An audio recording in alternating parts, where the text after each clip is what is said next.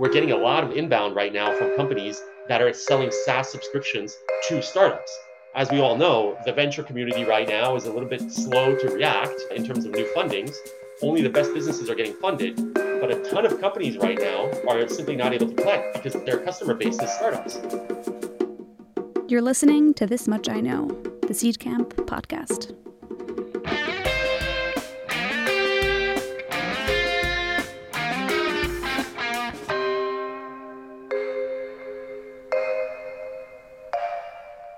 Welcome, everyone. On today's show, we have a good friend, Paul Jozefak, who's also Seedcamp founder with the company receeve, who's got a very interesting story, which we're going to hear in a second. But first, welcome, Paul. Thank you for having me. Pleasure to see you again. So, we're going to start off as we usually do with learning a little bit more about who you are, where you started. So, what did you study in university? What was your first job? Well, yeah, I grew up wanting to be a veterinarian way back when. And first job out of school was actually with what was then Andersen Consulting officially, but that wasn't technically my first job. I actually studied finance. So I started out as a genetics major, switched to finance, and I had a bunch of jobs before college and even during college. I was part of a startup. But the official first role I had was with Andersen Consulting. And I was in one of those waves of hires that basically, I think in October when I went to St. Charles, which was their training academy outside of Chicago, I think there was like a couple thousand people that got hired. And it was that wave in the early mid 90s where they were just basically hiring anyone that they could get because they had so much business. And I actually had one of their German managing partners as a client in one of the businesses that I was in during college. So that's how the connection quasi came. He convinced me to potentially come and work for them, and that job lasted eight months. so really, was that it, eight months was by my consulting career. I very quickly realized I'm not a consultant. So, so that's why I you just quit, or did you get fired? No, I quit. I quit. I definitely realized after being, I think my last gig there, I was on a public utilities project in Spring Valley, New York, which is middle of nowhere. And I realized that the commute, as well as being on these projects where I did not want to be at night, working 80 hour weeks, I just said that's not the career for me it wasn't the work I disliked per se, the time, but it just felt so disingenuous. And the projects I was on just were not exciting. So I, I kind of turned my back on consulting quickly, but I feel the pain of everyone who does consulting and the people kind of came up the ranks through the BCGs and McKinseys and whatnot of this world. Yeah. I have a respect for the amount of work they do, just like most bankers as well, right? Yeah, I did some consulting back back in the day. Yeah, it kind of mapped with what you shared. Although I did have some really fun trips with some colleagues it's like a roaming tribe of friends, basically. Well, yeah, freshly out of college, making real money. And I remember when we went to St. Charles, I mean, you know, it's a bunch of 20 to 25 year olds with, you know, cash in their pockets, no families at home, majority of the people, and in a college campus like environment. It was fun. I enjoyed it. Was it. Fun. so, what did you do after? After you quit? Walked in, said, yeah, so when I, when I quit, I kind of walked out literally and didn't have a plan. So I have to admit that I wasn't on some kind of a career path, but I had been approached by someone that knew me and they knew I spoke German. They knew I had lived in Europe and she had been working in a law firm in New York. And they were looking for someone to come and basically build out a business development function in their European offices. And uh, she knew that I was doing things in my previous roles that kind of were complementary. She knew I spoke German, and I was actually also looking for a way to get to Germany because one of the reasons I joined Andersen, um, I was supposed to be on projects in Europe, but that never happened. So I basically went and looked for a way to get back to Europe. I spent my high school time, I spent a year in Germany as an exchange student. And then when I came back, I was in Germany throughout college. So I wanted to go to Germany and I proactively wanted to live in Europe. So an opportunity came up with a law firm called Davis Polk and Wardwell, which is one of the top corporate law firms out of New York. And yeah, I took over their business development for Europe and moved to Frankfurt, literally packed up, was on a plane, uh, wasn't sure how long I was going to be there. It was originally, I think, when I signed the contract, it was supposed to be a three year gig. And that was 25 years ago now. So uh, I haven't left. What's corporate development for a law firm entail? Good question. I think I kind of asked the same thing, but what we were doing the late 90s. So I got there 97, I believe it was all the new markets were basically booming or just starting to boom. So you had NASDAQ, I guess, in the US, and all these tech IPOs were happening, right? So it was kind of post Amazon and eBay and all the companies that went out, Netscape in the mid 90s. And what they were trying to do was actually promote their businesses. So you had this wave in the late 90s where a lot of law firms were doing sweat equity. They were trying to basically take startups public, and instead of taking a fee, they took a cut via an equity component. We weren't doing that specifically, but we were trying to then work on tech IPOs. So uh, the business development role was actually facing primarily towards the banks that were mandated to take these companies public. But conversely, while I was there, we also started representing the actual startups going public. So we were on both sides of the equation for the actual IPO process. Mm-hmm. And then the second aspect of it was that there was a secondary listing that a lot of these companies would do in the US called a Reg S 144A. And that was primarily the concept that Davis Polk was doing because they were working with law firms in Europe that were partners. So, like in Germany, it was a law firm called Hengeler and Müller, which is still around. Then they had specific partners in the UK and France, and I think they even went to Spain at some point. And that was the whole idea. It was basically taking companies public, listing them in Europe and the US. And it was a very lucrative business at the time. I mean, you have to imagine 97 till 2000 was an extremely lucrative time. I loved it because there was just so much going on, and I got a lot of access to very interesting companies. I mean, one of the deals that I worked on, which also ultimately led to my landing at SAP, was a business called Software AG. And it happened to be one of the largest software IPOs on the Neue Markt, which was the German NASDAQ in the late 90s. And that was a deal where we represented Software AG. So it was a super interesting process. And you know what? I kind of made it up as I went, right? There wasn't anyone in that role before I went to Europe to then do that role. So I created my own position and it was fascinating, right? I got access to the bankers, I got access to the VCs, I was working with the lawyers. I kind of enjoyed the crazy nights there. I mean, it wasn't very different to consulting. We were sitting at the printers preparing IPO prospectuses, you know, basically living out of a print shop for three days, ready to take a company public, doing all, you know, the risk analyses and whatnot that had to go into an IPO prospectus, which were then at the time still printed physically, right? So you would create stacks, you know, thousands that would go out to the institutional investors but one of the things that I found most interesting in the process, I got to see kind of everything that was being discussed about a company, right? So in preparing that prospectus for the IPO, you basically had to analyze the whole business. And I was utterly fascinated by the depth of, let's say, granular information that you would figure out about a business before it went public being connected to the lawyers and the bankers and that's i guess that's where my initial introduction into even venture capital came from. Like, i didn't really realize what venture capital was. I knew ultimately what vcs were funding and then these companies were going public but not until i left davis polk and went to sap did i actually even really look at what the venture capital market was. And that i would even say that if you look back on the 20 plus years of my career everything i learned at davis polk a little bit of the consulting component before that but those two jobs very much influenced a lot of decisions I made about career steps thereafter. Yeah. So uh, after that is when you joined and became a VC, basically. Yeah. So I got recruited out of and from someone via Software AG. I got recruited by SAP to join their then SAP Ventures team, mm. now Sapphire Ventures. And I was there very early days, right? So they had started in the US actually, funnily enough, it's a German company, but they started their venture activity. Like SAP Ventures actually launched earlier in the US and there was a guy running it out of Palo Alto. And then I got hired by who was then the former chief marketing officer of SAP, who took over SAP Ventures Europe. He brought me in. I had met him via Software AG. And long story short, he called me up. And I remember when I got recruited, he called me up and asked if I knew anyone who might fit the role without actually realizing he meant was I interested, right? So it took me a night of sleeping on it where I raised my hand and said, "Oh, that's for me." yeah, that job. I mean, you and Harrison Ford have that in common. When he was cast for uh, Star Wars, you know, he was just a carpenter on set. You know, sometimes that's how it works. I have to say, it was just absolutely dumb luck. If anyone ever says, you know, they prepared for a career at that stage, I remember one funny anecdote. I literally, when I got the call about this position, I read a book called E Boys, which was yes. about the start of Benchmark Capital.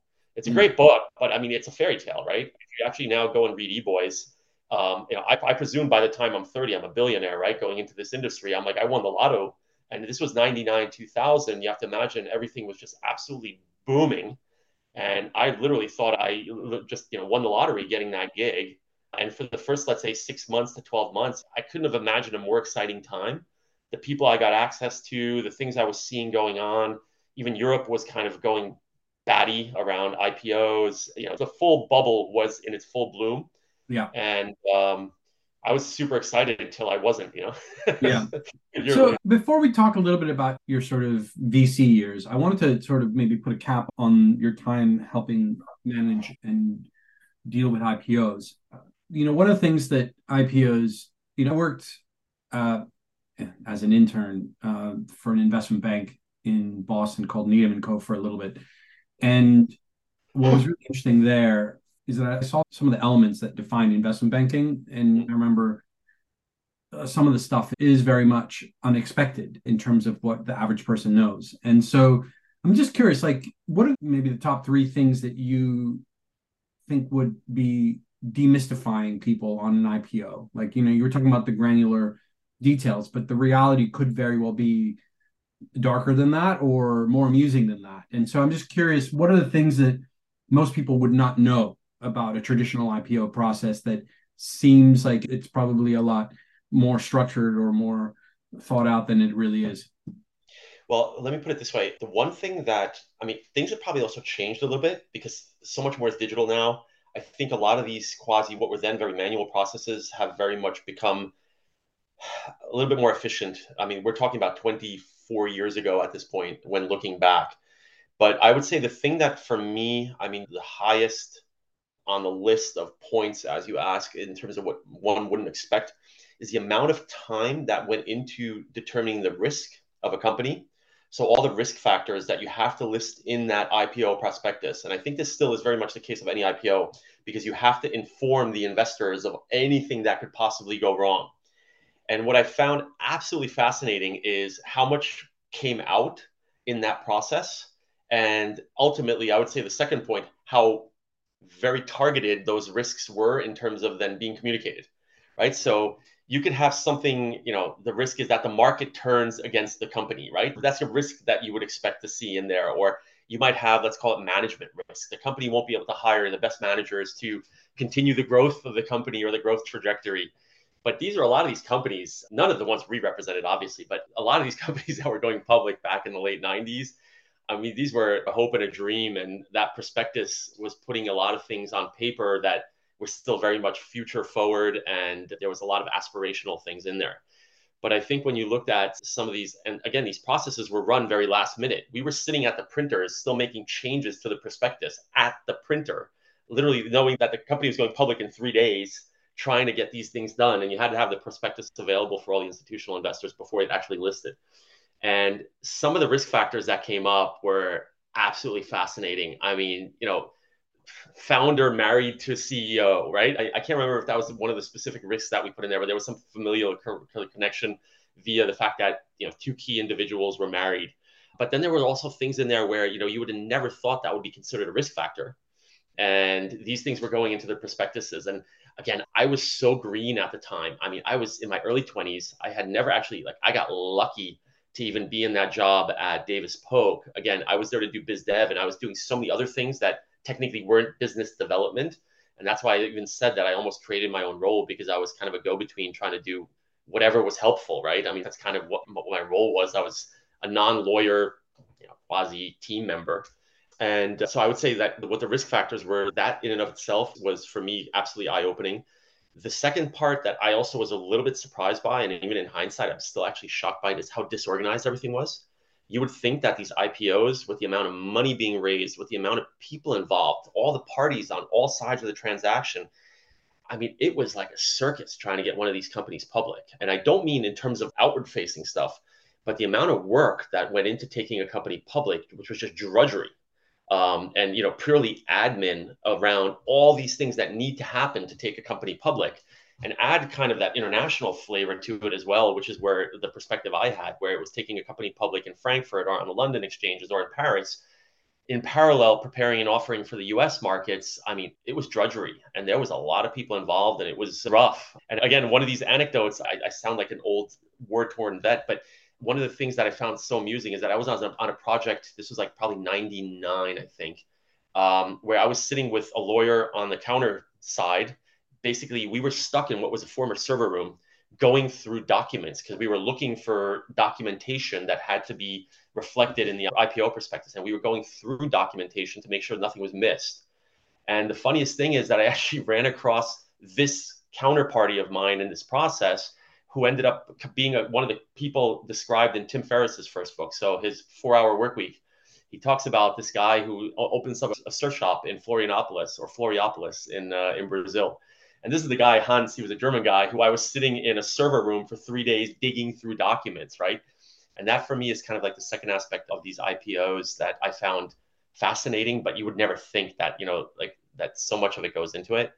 And then also, you know, I guess the third point is how many things go wrong I mean, stuff went wrong left and right in the run up, and we even had things get postponed or even canceled. I remember toward like kind of towards the end of when the bubble was bursting, we had a bunch of projects in the pipeline, and then just for some completely random reason, the, the IPO just got cut out of nowhere, right? And it was so much work, so much effort.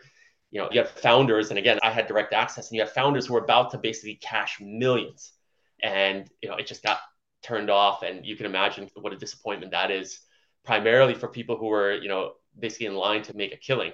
And I mean, that was very much the tail end of it, right? So this is like the 2000 timeframe, but that was also something that I definitely wouldn't have expected. And just to see how, I mean, completely random, the, the probably justification for something not happening could be. So. Yeah, yeah no, it's interesting. You know, it's interesting how right now the IPO market's a little bit shut, and then it's just a strange phenomenon that we both we've gotten to see a couple times in our lifetime. That sort yeah. of cycle through it. Now, I want to fast forward a little bit through your VC period, not because it's not interesting, but because what's even more interesting is what you're doing now. But what I would like to do is, you know, how many years were you a VC for total? Wow, I guess officially 11 years, 12 years, mm-hmm. something like that. Yeah. So, you know, it's interesting. Um, one of the things that as VCs you know when you've been in the industry for a while you realize that it's a pattern recognition business right? You try to make heuristics for decision making based on what you've seen work and what doesn't work. And some of that becomes advice. And the vcs who give bad advice or who are potentially destructive in the way that they provide the advice are those that rely too heavily on those heuristics and perhaps are unaware of how quickly they can change right and those that are a little bit more benevolent are those that sort of showcase the data that they have to founders and then can sometimes look at these things and provide perspective to founders. So if we look at these 11 years that you spent as a VC and you try to compartmentalize your brain a little bit here, mm-hmm. rewind the clock before you started receeve, what is the three pieces of advice that you would have given the Paul of now, having that experience as a VC, in the company that you're about to start. So you've just yeah. forked VC yeah. Paul and founder Paul. VC Paul's giving founder Paul advice before he starts receeve. I'm just yeah, curious what advice would have been. So hindsight 2020 advice basically to myself starting out. Yeah. Actually, no, not even hindsight 2020, huh? This is no sight 2020. This is the biased or the sort of advice that you walked into creating receeve that you might have now corrected.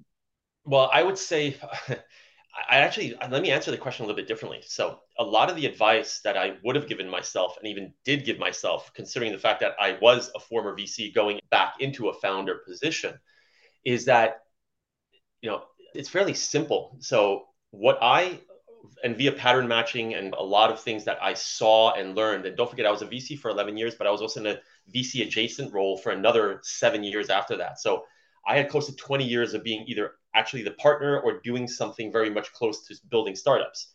And I would say the key piece of advice that I would have probably given myself and I would still give to anyone is hire the best people. That was something that was talked about often. There's that saying A players hire A players, B players hire C players. And if you don't have the right people around the table, everything else is almost completely irrelevant, right? So it's all about the people that you hire. That's a piece of advice definitely one piece of advice looking back that is extremely relevant and would come up in any list that I would put together to answer that question. The second piece of advice, which again, it's almost contradictory, raise as much money as you can raise while the raising is good, but don't spend too much as quickly as you can because again, things can get worse. And I don't know what the right answer is because it's again, that's contradictory, raise as much as possible, spend as little as possible, but be very cash effective is i guess the way to put it. That's definitely something that i would say is number two on the list. And a third piece of advice and i hate to say it's not really advice you can take it's be lucky. Because one of the things i think people really underestimate in this world and everything venture is you can have you know 99% rules but if it's 1% bad luck it could take you out at the knees. Or conversely, you know, you could have 99% shit show, which a lot of these startups are, and you get 1% of luck at the right time, and boom, the company is a unicorn. I won't bring up one of your portfolio companies that happened to be in the right place at the right time. Um, that's you. And, that's you. Well, that's you. Um, yeah, exactly. Exactly. So maybe that's a good segue to talk a little bit about the genesis of receeve. For those that read the description of this podcast episode, receeve is a platform that helps automate collections and recovery. And it wasn't born in a time when it's probably more obvious now um, in some ways. But I'm just curious, what was that chat that you were having with your co-founder where you're like, I know what we're going to start? Tell us that. Story. It's actually it, it, goes back a little bit further even. So the funny aspect is that we actually built a business in this space before in my previous role. So I ran innovation for a large German conglomerate, and this large conglomerate had their own debt collection company, i.e., a servicer. And this is I'm going to throw around a lot of lingo from the industry, but the corporate was called the Otto Group, and they had a servicer called EOS, EOS. And we were also originally mandated in that position that my co-founder and I had to develop new technologies or new businesses for this servicing company that Otto had. So we actually started looking at the debt collection space probably in the 2011-12 timeframe when we launched that business that I was a part of. And so we ended up building a business that was supposed to be pretty much like a funnel for the collections business that the Otto Group had. So we said, look, if we get technology into the large enterprises, which ultimately take that debt and pass it on to the servicers, there's a fundamental need to digitize that funnel. And if you create a value chain or something that connects two value chains, which is the enterprise and then the servicer, using technology, you add a ton of efficiency to the market. What we realized while building that business is that you actually need an end to end solution. And there's very little technology in the debt collection space. And right now, if you look at receeve and if you look at our website, we're a collections player. We're somewhere in that industry, but we actually aren't, right? So what Michael and I, my co-founder, started talking about way before starting receeve and while building the previous company, what we basically started discussing is that there's a much bigger industry underlying what most people know as debt collection. So if you think about, and I'm going to simplify this extensively, but if you look at, let's say, a large business that you know lends money. So I'm just going to use a lender because it's probably the easiest way. But even retailers, you know, purchase on invoice or payment plans or whatever, technically they're lending, right? So anyone who has a lending relationship with their customer. But let's say a large company has an outstanding loan. The debtor, i.e., the customer who becomes a debtor when they don't pay, what happens thereafter? So you try and collect that money. And what happens in the case where you can't collect is you assign it to one of these debt collection agencies who does it as a service to you, or that debt is sold. And when that debt is sold, it is purchased by investors or the servicers, because the servicers sometimes act as investors, they have capital to buy that debt. But what most people don't realize is that this industry is huge. We're talking about trillions of dollars or euro, whatever, that are transacted every year in all of these debt transactions. Debt is a very big part of the economy many times people even ask me like will there be debt in the future if everything is paid by credit card and everything is digital? There's always going to be debt. It's a long time before debt goes away. I mean the world ultimately and growth has been funded by debt. And it's not bad. It's actually good because it allows for a lot of things to happen and so many businesses leverage debt to grow. So people think about debt negatively. It's actually not that negative. It's actually a, a net positive for a lot of things that have been done for the good of let's say the economy or the world or whatever you want to position it as and now to basically tie those ends together, it's very much my co-founder's vision, but I bought into it fully. Is that we said, look, there's so many transactions happening around the debt value chain. They start at the large company where that debt is originated, where someone doesn't pay. But a lot of things actually happen in trying to resolve that debt. And there's also a lot of transactions around that debt. And we said, look, if we can potentially help those enterprises resolve those debt issues, it doesn't go into the value chain. So that's one point where our software platform helps resolve an issue that could ultimately become a much bigger issue for the originator who doesn't get paid or for the debtor who can't afford to pay and potentially has a problem. But now to almost simplify all of it, we set out to say, look, all of these steps of the value chain, from the originator to the servicers to the investors who buy the debt, can be fundamentally done with one platform. And the data, all of the data that's generated by all these transactions and all the data that ultimately is part of what happens in the debt value chain that's what we're addressing with receeve. So a lot of times, you know, when my mom asks me, "Are you a debt collector?" I've never answered that question yes, because we, we don't do the debt collection. We provide technology to all the players in the debt value chain trying to optimize the processes. So yes, there is an aspect to debt collection where you know you're trying to potentially recover money from someone who can't pay. But there's ways to resolve that with installment plans, giving them deferrals, helping to get that debtor out of that situation because obviously the person who gave them that money and the person who can't pay that money, they both profit from the resolution of that problem. And that's what we set out to do. That's what we were talking about. And we got to that final story piece by piece because we looked at the beginning of the value chain and then we realized there's something much bigger here. Um, and there's a lot more that can be done. And even now, in the first, let's say, four and a half years of the existence of receeve, we've zigged and zagged in our roadmap because we saw that there's a much bigger game to be played where we didn't even see all of these points back in, let's say, 2018 when we were planning to launch receeve. Yeah. I hope that answers the question. It, it does. I mean, it's what your company does. So, you know, to some extent, I think that's a beautiful explanation of it. But one of the things that maybe the listeners are probably wondering is is receeve in the value chain, is it mostly just an efficiency aggregator for all the parts? Or is it at the same time, because it exists within the value chain, yields better outcomes? Or both? So initially, so if you look at the beginning of the value chain, it's very much like workflows, it's digitization, it's also a transformation of businesses. Because what you can't forget, I mean, one of the other things and one of the benefits of what we're doing with receeve is that if you look at the enterprise and let's call it the transformation or digitalization of the enterprise, it all started with revenue driving processes. Everything sales, marketing oriented was digitized in the enterprise. And that started in the 90s, even 80s, right? I mean, look at SAP. I mean, that's basically what SAP grew on the back of over 40 years. Then you had kind of the shift to, let's say, just regular workflows that are core to a business. UiPath, 10 years back, UiPath started basically automating a lot of things in the day to day core business of a company. But what very few people realize is that kind of the tail end of what happens in a large business, finance, accounting. I mean, even the fintech wave of the last, let's say, five years has been addressing those issues. Collections is in the basement of finance and accounting, right? So it's like kind of the last part of the enterprise that is being addressed right now in terms of transformation. So what our platform originally does is it allows you to first digitize and, and automate a lot of these workflows.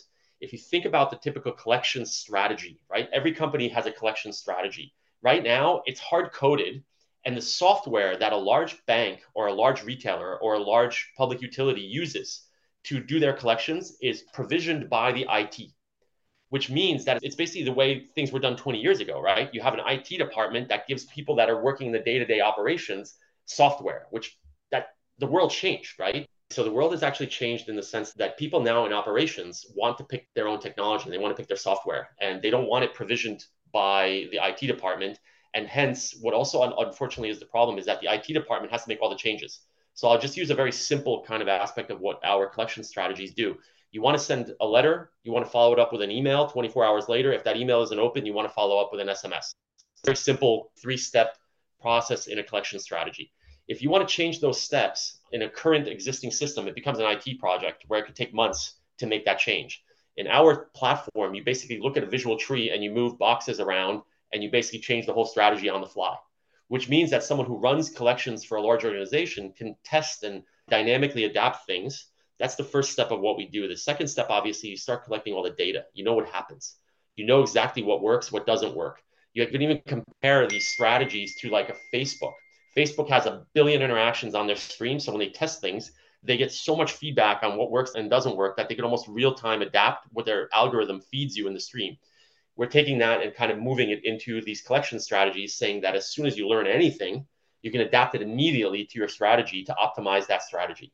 Once you have all this data and once you know everything that's happened with that claim and that individual unpaid bill, back to origination, which is when someone signed a contract or bought something that data becomes extremely useful for anything that happens later along the value chain because you know exactly how that individual behaves you know exactly how that individual basically has reacted to things where you basically can get someone onto an installment plan or give them a better rate or whatever it even helps you kind of look at your core business so as a lender if you know exactly what's going to happen in your collections process you can actually adapt your lending strategy if you know your collections processes are more effective you can actually be a little bit more of a risk taker in your lending strategy, allowing you to address a much bigger market.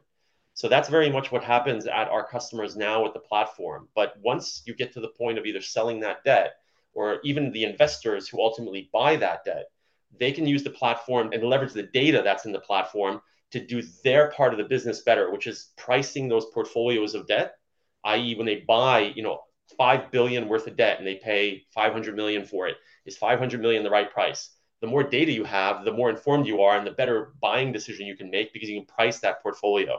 It becomes very much inside baseball once you get into the later stages of debt because if you don't have that domain expertise, you have no idea what's going on but that's ultimately what we're trying to do is that we want to capture the data by automating and digitizing at the early stages of the value chain but ultimately we want that data to make everything much more efficient and effective throughout the whole value chain. I mean to some extent it brings up the question of how much you kind of spread out in that value chain because by being the platform that has visibility a person's response interval between let's say the outbound email and the sms to some extent you can start extrapolating behavior and oh, you can either move it forward into what would be potential risk management or even a fraud. And then if you look at the very end you can actually have your own mini hedge fund and be a buyer of the own stuff your software flags up. So how do you think about where you sit in the ecosystem as a billion dollar company? Because you don't lack ambition. So to some extent this could go more than just being in this part that currently is an efficiency gains problem? Yeah, no, it becomes much, much bigger. The tagline that we're using quite often is we want to become like the Bloomberg of debt. And the reason I bring that up is that if you look at, and most people are probably too young to, to know this, but if you look at Bloomberg in the late 70s, early 80s, they started selling terminals that they billed $25,000 a month for real time stock info. And it wasn't just the stock info, i.e., price, but it was also the fundamentals that underlie a stock. So if you think about today, if you're buying Apple or Tesla, those are businesses that have absolutely nothing to do with one another. They kind of do. Okay, maybe it's a bad example, Colgate versus Tesla, but these are fundamentally different businesses. But you have a stock price which is reflecting the performance of the company. You can't do that for debt portfolios right now. So if you have a portfolio of, let's say, gym membership fees that hasn't been paid, and you're comparing it to mortgages, right? Two completely different businesses, different behaviors of the underlying debtors, it's completely, you know, night and day. And right now, when investors are buying those debt portfolios, these are large projects. They bring in consultants, 30 analysts, are thrown into a, server room and are scrubbing through data to try and price that portfolio. What we think we could fundamentally do is we can create the ability to trade debt, just like trading stocks, right? So, what's the big, big grand vision of what ultimately Receeve can do? Is we can create, you know, a digital transactions market, just like stocks are being transacted for debt portfolios. Again, it's a very grand vision. Whether the market evolves that way, it's a couple years out, but that's kind of the view that we have of what we could do with Receeve, and ultimately, if we get big enough. And it is a long journey. It is. There's a lot of pieces of the pie that need to come into play, but that's the goal of what we're trying to do with the data and all this automation, and we're trying to pretty much also digitize the whole value chain, much more so than it is right now. Yeah, and and so where does Receeve intersect? I mean, we were talking about this a little bit a second ago about fraud. Where does Receeve play with fraud teams within an organization. Like that it seems like there's room for the two things to collaborate. It's like malware and spam in sure. the same software. But i'm just trying to understand how do you think about the distinction between what you do and where the fraud team comes in? So at the large enterprise we usually sit in the same vertical. So i.e the chief risk officer usually owns fraud and debt or the coo if there isn't a chief risk officer and at times the cfo we tend to sit in the same department as the fraud folks. Um, and a lot of these solutions out there that are basically addressing fraud are very much complementary to what we do. We don't compete at all. We're working together and we'll always work together because we're not trying to use receeve to identify fraud. But if you think about what ultimately the value is, that if you can identify that something is either fraud or a collections case, right? You need to make that decision early to save money. Because if you realize that it's fraud, then you basically put it into the channel of addressing fraud. And if you realize that it's not fraud, but it's a collections issue, you try and address it with the collection strategy, which oftentimes also is to remedy it, right? So with fraud, you've lost that money and you're maybe trying to recover it, or at least you're trying to report it. Um, it's highly unlikely that you're going to recover.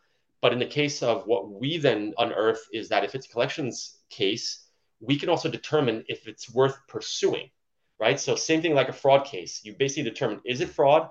And how much do we want to throw at it to try and resolve that problem, i.e., whatever credit card or whatever the actual fraud was, fake devices, whatnot.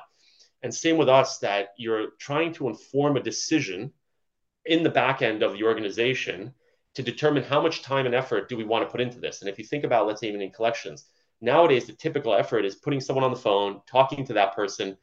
It's cost, it's resources. If you can automate a lot of that and do it, you know, asynchronously with be it email or messaging of some sort, allow for self-service by that debtor, you can significantly decrease the costs. Same thing when it comes to fraud. If you determine that, you know, you could potentially chase it down or not, that's going to also inform your decision of how much are you willing to spend on it. These are the things that chief risk officers are thinking about, right? I mean, that's their day to day of what's this going to cost me? How much time and effort do I want to spend? Do I want to give it right to the lawyers or to a servicer? That's a decision that fraud technology as well as receeve make as a very complementary process. Yeah, and there's a I painted it as a line, but it's actually more like a triangle because there's fraud, and then there is on the other part of the triangle is the credit assessments, right? And then there is collections. And I'm wondering, take a company like Credit Kudos or any of these companies that help streamline credit analysis. Where do you play with those guys? Because to some extent, it's weird. Like to some extent, you probably have really interesting data about the attributes and the, sure. the elements that people that end up in your pipeline have, which then could feed into more accurately into credit assessment. But how? Where does that line get blurred? I can dumb this down. I mean, as you probably know at this point, almost every fintech ultimately ends up becoming a scoring business, right? And we're simply part of that scoring componentry, and it's where the collections score, at least at the enterprise um, in the early stages. So if you think about like a Credit Kudos or any of these lenders, our data and basically all of the let's say analytics that are coming out of what we do should flow up into their credit assessment process because it's just another metric that they can use to optimize what they're doing top level, determining whom to give credit to, right? So if you know exactly how someone is going to behave in the collections process, you can already use that information to inform your decision of whether to lend to them or not, or how to lend to them, right? So it's again, I mean, everyone knows this at this point. When you show up on a website, based upon even the IP, very very simple things, the IP of you know where you happen to be sitting the device you're on is already informing what happens on the other end right? There's that basic thing of never use a macbook to book a flight right? It's actually cheaper if you're using a pc um, same thing ultimately happens for any of these credit uh, businesses. They need to have as much information as possible. And you're right in painting that picture as a triangle right? Because it's components that basically should be informing the core business. It's also how we help sell our product. We tell people look this is no longer somewhere in the basement of accounting. Collections is key. And if you think about what's happening right now, Jason Lemkin of SaaStr fame wrote an article years ago that I always share to people where I say, look, he wrote this, I think in a previous downturn, it might even be after like 2008, 2009, where he said one of the biggest issues that a lot of SaaS companies have is that they go out and sell a ton of business, i.e., SaaS uh, subscriptions, but they always forget to collect or they underestimate the risk or threat of not collecting fast enough. Because if you don't raise enough money to bridge the gap where your resources are completely engaged trying to deliver the product, you could even go out of business with a very high revenue basis because you're not collecting fast enough. Funnily enough, we're getting a lot of inbound right now from companies that are selling SaaS subscriptions to startups. As we all know, the venture community right now is a little bit slow to react in terms of new fundings. Only the best businesses are getting funded. But a ton of companies right now are simply not able to collect because their customer base is startups. And a lot of these startups are determining where do I actually pay and not pay, or they're about to go out of business. So you have top line issues with collections, and it, it all comes back, right? Your core business might not involve collections per se, but indirectly it does. Yeah. Um, I hope that makes sense. Yeah, no, it does. It does. And what have been the unexpected difficulties of building your business? Because to some extent, your business is one of these ones where you're like, well, it's a no-brainer. I'm like, if you're a business, like, why wouldn't yeah. you use receeve? Because what your alternative is going to be something that's really clunky and difficult back officey stuff. Yeah. What What are the things that you found from a go to market? And I think a lot of people who are listening to this are probably in a similar boat, trying to sell solutions to people that are obvious. But what, yeah. what are the things that you unexpectedly found difficult? Well, one of the most difficult aspects is our timing, which you can never get right. So I don't blame myself for it. But we started 2018 19. We officially founded the business in February of 2019. So we got smacked in the face by COVID, um, you know, full bore. Everyone said COVID hit. You guys should be making cash left and right because everyone's going to be unable to pay their bills. All these companies are, you know, basically shut down. People aren't making money. What was the difficulty? The fact that the government started subsidizing everything and it kicked back any collections issues by a year when COVID basically started. So all these subsidies and all these government, let's call it mandates, made sure that our problem didn't become a problem. It should have been a huge problem and it actually went away. So, funnily enough, in 2020, once people stopped going out and once people weren't able to go and spend their typical monthly you know, amount that they were on luxuries, all of a sudden you had this weird effect of COVID. People started repaying all their debt. No one thought they would, but they had nothing else to do. They couldn't go out to restaurants. They weren't going on vacation. They weren't buying new cars because they didn't need new cars. All of a sudden, they started paying down their debt. So when everyone thought that we should have been skyrocketing in 2020, all of a sudden the market completely turned against us because of COVID. A year later, we weren't out of COVID. Everything got pushed another year. So 2020 and 2021, we were basically on hold. We were still able to get some of our customers, and we actually were able to sell a lot of the efficiency versus, let's say, the performance. But 2020 and 2021 were just extremely hard because the actual problem that everyone thought was there for us to address wasn't there. Then come 2022, Ukraine kicked off. So what ultimately happened on the back of Ukraine, a lot of these large enterprises started thinking twice about where they want to spend money because they didn't know where the economy was going. So, you know, after having 2 years of waiting for a lot of these companies to come out of all these subsidized benefits on the collections front, all of a sudden the industry became very nervous about uh, spend on SaaS platforms, and especially in large enterprise, they were saying, where do we want to spend? Are we going to spend on top line revenues, or are we going to worry about collections? the market might completely tank in a year from now. We need to basically have revenues versus worrying about collections. So let's kick the can down the road. And then ultimately, I, and as you can tell, this question is very pertinent to a lot of t- questions I've been getting. And now we have the last year where the venture markets are becoming extremely difficult. So we have to be very cautious as a company, thinking about where do we want to spend. We had to make a lot of cuts and whatnot, making sure that our run rate was two plus years versus what would have been nine months at the time because we planned on going out and raising more money and we're still trying to catch up on all the opportunities. So, um, yeah, from a timing perspective, we couldn't have made it harder on ourselves. And I would say one of the last aspects of all of this is there haven't been that many successful enterprise SaaS companies out of Europe. So Europe in and of itself is not as evolved as the US markets are when it comes to people from the industry. So even recruiting has been much harder. I knew it was hard, and I always knew enterprise was hard in Europe. I mean, I come out of that world as a VC, but I, I probably underestimated how difficult it would be with all those other aspects that I just listed out to recruit people because you have to imagine someone who's you know a, a top-notch enterprise product guy right and who has domain expertise in at least a complementary business to what we do. Three or four times back to back annually that person was asking themselves do i want to join a startup right now? Or do i want to go from a series b startup to a seed stage startup?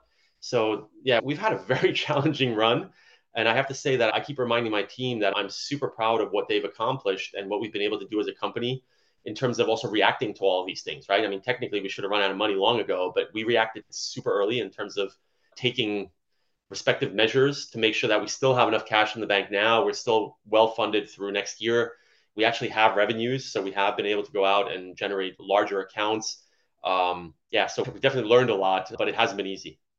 It's funny because um, those three things that you just mentioned, I didn't ask you to like give me three, but they map neatly to the three pieces of advice that you would have given a pre-received Jozefak on on starting it. So timing was you're being lucky, hiring, uh, which is all about the people, and then the advice. You know, it's just like raise as much money as you can because you might need to drag it out for a while. Yeah. So it doesn't surprise me. And one of the things that is really interesting, you know, you mentioned your co-founder Michael. Um, you know, you guys have been working together for a while, and you know he drives clearly a, part of the product. How do you guys manage that relationship? What are your thoughts on keeping successful co-founder relationships? Get coaching is my number one. Even it's kind of almost like marriages right? If you look at successful marriages the ones that actually start therapy before there's problems are the ones that tend to get the most value out of therapy. Um, or there's some i remember I, some podcast someone mentioned a book that some divorce lawyer wrote and i think the title of the book is if you're in my office it's too late for marriages. And I say it's the exact same thing for co-founders, especially kind of the situation where Michael and I are in. I mean, he's an absolute brilliant engineer. I'm very much the salesperson. We both have addressed our respective aspects of the company. So I'm very much the commercial guy. He's very much product and engineering. Again, we've been working together for a long time. I mean, there was a phase in our previous company where I saw Michael, you know, 10 times more than I saw my own wife. So we actually spent a lot of time in the trenches together, which also catches up to you at some point after spending so much time in the trenches. We also went through an evolution in our lives, right? I've known him since I was in my mid 30s. We both started families, bought homes, a lot of the kind of things that happen while building companies. So I think one of the key things is that you want a coach. And I actually ended up using the coach that you recommended, which for us was probably a very it was just such a perfect combination of the fact that this person happened to be out of the military, weirdly enough, which worked very well to kind of combine what Michael and I had as challenges. So I would say one of the best pieces of advice I would give to anyone that I ever got was get coaching and get it before there's problems. And then the other thing I would say in terms of how Michael and I work together or kind of what makes it work or what doesn't work, and this was a learning out of the COVID phase, even though we're a fully remote business, we're actually lucky that Michael and I are actually located in the same location, uh, at least in the same city. And we had to make a very concerted effort to spend time together physically. That time together to brainstorm, to talk things through, which went away via COVID. I mean, we would meet like this via video, but it's different than, you know, sitting together for two or three hours in the office, going afterwards to grab lunch or dinner or beer or whatever after work, and, and just having that flow that only happens when you're together. So even if I were fully remote with Michael, I'd probably be on a plane to sit with him for a day or two a month, yeah. have that time to, to think things through and also to look each other eye to eye and also just kind of reconnect. And yeah. it, I mean, again, I don't want to make it sound like a marriage, but it's not always talking about the company. It is a marriage, and you have to make sure that you're also talking about the things that aren't just the business because everyone's an individual, everyone has their own personalities, everyone has their quirks. There's things that drive me absolute nuts about Michael and vice versa, but you have to learn how to deal with it. And again, we've been going this path for close to, I think it's what, like 13 years now that we've been working directly or indirectly together, and we've known each other for longer. Yeah, you got to do it with some kind of structure and not just hope for the best, just like yeah. in a marriage. Yeah, no, fair enough. And you brought up a point which actually I know that we were talking about before we started recording, which is around remote work. And it's funny, I'll spare you having to rehash what you said on Twitter. But basically, it's interesting. Like it's an observation. I get as many data sets as you have. And it is interesting to see you cannot replicate face to face time. Now, how you can try to mitigate for that and what tools you use for that it matters it's something i think where everyone's discovering and you're seeing large corporations sort of reinstate office time and i think there's a happy medium with these things right the economist had a piece that said that the average demand now especially for younger generations is three days in the office no more the employers would like to have four days there's some tension there but you know it's interesting to see how this is evolving and how big is your company now? So we're at a little bit over 50 people, so it's still fairly manageable. And in a remote environment, I think you also hit a point where it becomes quite difficult. I mean, there are success stories, right? There are businesses that have thousands of employees fully remote. Automattic is always one that comes up in the US that mm-hmm. basically started remote and always was remote. I have a couple caveats to it. So we've been one of our lessons learned over the last four and a half years of remote is that you can't have people that you hire as juniors who are fresh into roles to learn in the remote environment. They need to be around people. So my one piece of advice to startup founders or to startups in general is you cannot hire people who have no experience whatsoever in a remote first position. They need to go and get experience in that office setup. So even if I were to look at myself or if I were giving my kid advice, I would say no matter what, do not at the beginning of your career work for a remote first company as your first job out of college or whatever because you need to have that time interacting with people. You need to pick up on even just the body language that you oftentimes don't see when you're on video. And we've also learned a lot. And I don't think we've done everything right because we started out in one office, right? We were in Hamburg. We had the first, I think, 15 people or so. We were in an office, and then COVID hit. And we had actually, before COVID hit, made the decision to go remote because we saw the ability to hire better people being fully remote. Then we were forced into it by COVID, and we stayed fully remote after COVID because our team is in 20 plus countries. So we're making it work, but we do get everyone together, not as a company though. So we also don't get the whole company together. We get groups of people together because again, that's I think those days of having you know two, three hundred people fully remote and then doing two offsites in Mallorca or you know Puerto Rico or wherever the company's based, just those costs almost negate any of the benefit of so to speak not having rent and whatnot. It's a tough one. And I debate this quite often with people. I think there's certain things that, like, again, what you and I were talking about. If you're going to be remote, make sure people have good quality hardware, make sure the connection is good so that you're not even struggling to hear what they're saying or to see them. Those are the simple things. But also remember that people are people. Everyone has their quirks. People want to be together. It's a necessity. You need people to, you know, go out, have dinners, lunches, whatever, some kind of activities that are not work related so that they know who they're dealing with. Yeah. Um, I mean, you could say that this is to the pieces of advice that you gave earlier. It's like this is what generates that luck sometimes. Well, again, you know this just as well as I do that if you're not out and about, those opportunities or those, let's say, luck situations, they don't cross your path. And you want to put yourself out in front of as many chances that are out there to take advantage of those few and far between luck situations. Yeah. Um, so so maybe to wrap things up, there's people who probably heard the part where we're talking about the value you bring companies in collection in integrating.